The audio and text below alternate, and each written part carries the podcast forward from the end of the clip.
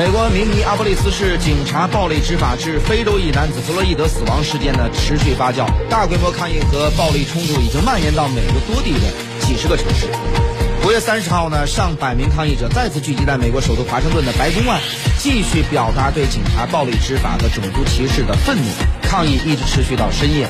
当地时间的五月三十一号呢，美国特勤局发布声明称，至少有六十名美国特勤人员在白宫示威活动中受伤。与此同时，纽约、洛杉矶、旧金山、芝加哥、迈阿密、亚特兰大等多个主要城市的抗议活动也在持续，局势紧张。截止到目前呢，全美至少有二十五个城市发布了宵禁令。当地时间的五月三十一号，旧金山、底特律宣布从五月三十一号晚间到六月一号的早上实行宵禁。此前已经发布宵禁令的洛杉矶、亚特兰大、明尼阿波利斯和圣保罗等城市呢，也宣布进一步的延长宵禁。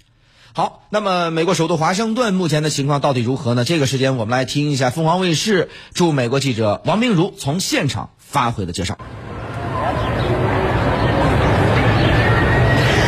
现在我们正在白宫的现场，那么大家可以看到，在我后方呢是很多的抗议者。那么今天呢，大概是有上千的抗议者来到了白宫门门外持续的抗议。但是目前为止呢，整个局势是相对比较平静的。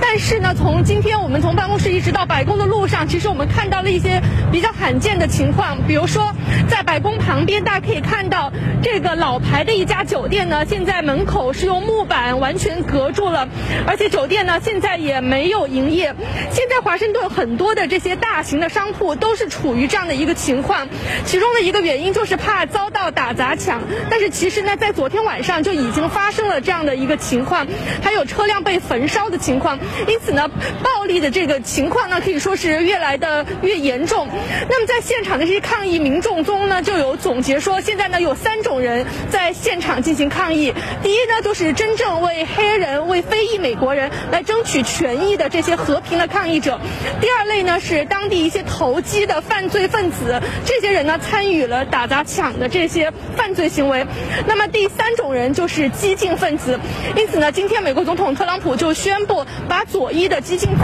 织反法西斯列为运运动呢列为了一个恐怖主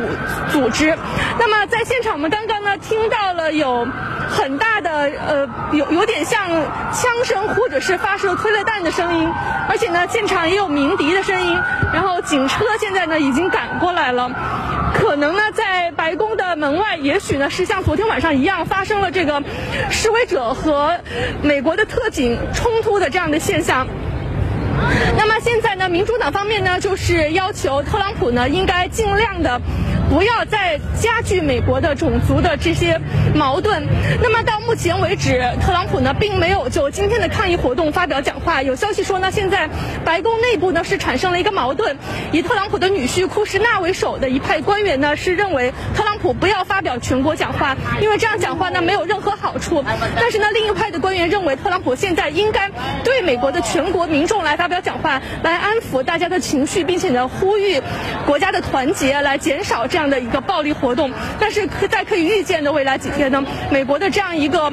暴力，美国这样的一个呃抗议活动呢，会在全美的多个城市持续蔓延下去。好。